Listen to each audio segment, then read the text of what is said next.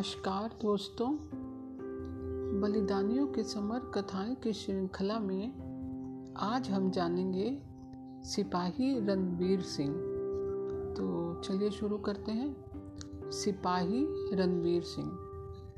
अरावली की श्रृंखलाओं से आच्छादित झुंझुनू ज़िले के उदयपुरवाटी तहसील के गाँव मेनपुरा के सिपाही रणवीर सिंह एक बहादुर सिपाही के रूप में अमर हो गए हैं। सात जाट रेजिमेंट का यह जवान द्रास सेक्टर की बजरंग चौकी के समीप पाकिस्तानी दुश्मनों के साथ बहादुरी से लड़ते हुए अमर हो गया। नियंत्रण रेखा पर बनी मशहूर बजरंग चौकी के क्षेत्र की बात है। सत्रह जाट बटालियन के जवानों को 30 मई उन्नीस सौ निन्यानवे को प्रातः साढ़े चार बजे बजरंग चौकी पर कब्जा करने का हुक्म मिला।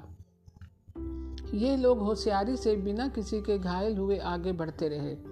सामने यह चौकी 50-60 गज की दूरी पर थी। ठीक उसी समय छुपे हुए घुसपैठियों ने अचानक अंधाधुंध गोलियाँ बरसानी शुरू कर दी। हमारे रन वाकुरे वीर जवानों ने बिना घबराए उस स्थिति को काबू में करते हुए जोरदार जवाबी हमला कर दिया। तेरह पाकिस्तानी घुसपैठियों की लाशें वहाँ तुरंत बिछा दी। इस कार्रवाई में सिपाही रणवीर सिंह के गोलियाँ लग चुकी थी। अपनी परवाह ना करते हुए इस वीर जवान ने हमला जारी रखते हुए दुश्मनों को मार गिराया। जो घुसपैठिए बच गए थे, वे चौकी छोड़कर अपनी जान बचाते हुए भाग निकले। सिपाही रणवीर सिंह के पेट व मुख पर गोलियाँ लगी थी, जिससे यह भारतीय सपूत अमर शहीदों में अपना नाम लिखवाकर माँ भारती की गोद में सो गया। इस कार्रवाई में इनके साथ राजस्थान के हरपुल सिंह व विनोद नागा दो सैनिक और शहीद हो गए थे। सैन्य अधिकारियों को तुरंत सूचना दे दी गई थी, लेकिन दुश्मन के अति निकट होने से तथा गोलाबारी के कारण इन तीनों सपूतों के शव बयालीस दिनों के बाद बजरंग चौकी चौकी पर पुनः कब्जा करने के पश्चात ही प्राप्त किए जा सके। हालाँकि बर्फ़ के बीच होने से सब पूर्णतः सुरक्षित रहे। रणवीर सिंह और विनोद कुमार नागा एक ही दिन साथ साथ सेना में भर्ती हुए और शहीद भी एक साथ हुए।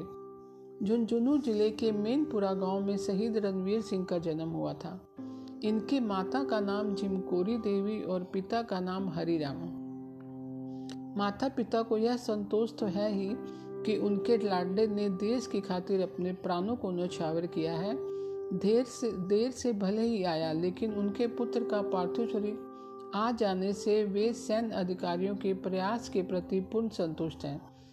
ग्यारहवीं पास पिता व साक्षर माता के पुत्र रणवीर सिंह की प्राथमिक शिक्षा गाँव के स्कूल में हुई और उदयपुर वाटी से दसवीं कक्षा पास करने के बाद सेना में भर्ती होने का पक्का मानस बना लिया। राष्ट्रीय पर्वों पर स्कूल के आयोजित होने वाले खेल कूद प्रतियोगिताओं में पूर्ण रुचि से बालक रणवीर सिंह शुरू से ही हिस्सा लिया करता था। दो बार दौड़ में और तीन बार कुश्ती प्रतियोगिताओं में पूरे गाँव में विजेता रहे। दौड़, कुश्ती, कबड्डी के अच्छे खिलाड़ी रणवीर सिंह मज़बूत शरीर के बल पर प्रथम प्रयास में ही सेना में भर्ती हो गए। 6 अक्टूबर उन्नीस सौ चौरानवे से सेना में बरेली से प्रशिक्षण प्रारंभ कर सेवा प्रदान करने वाले इस नवयुवक के मन में घुसपैठियों के दुर्व्यवहार के प्रति आग धधक रही थी।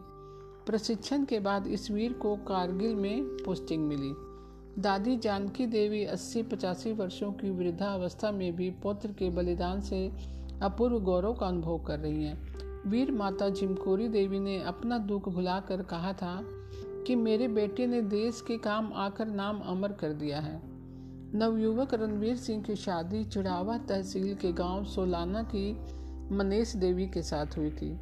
इस अवसर पर उनके दोनों भाइयों सतवीर व जुगल किशोर की शादी भी संपन्न हुई थी। इनके ससुर फौज से पेंशन आए थे। उनका अब सर्ववास हो गया है। इस गाँव के सात आठ लोगों ने कारगिल द्रास क्षेत्र में रहकर युद्ध में सक्रिय रहे। शहीद के सम्मान के लिए एक आदमकद मूर्ति स्थापित की गई और गाँव के स्कूल का नाम शहीद के नाम से किया गया। भारत सरकार ने शहीद रणवीर सिंह को मरणोपरांत इनकी बहादुरी के लिए सेना मेडल से अलंकृत किया। तो दोस्तों, आज की जानकारी आपको कैसी लगी? कल मैं फिर नई जानकारी के साथ उपस्थित होंगी। तब तक के लिए नमस्कार दोस्तों।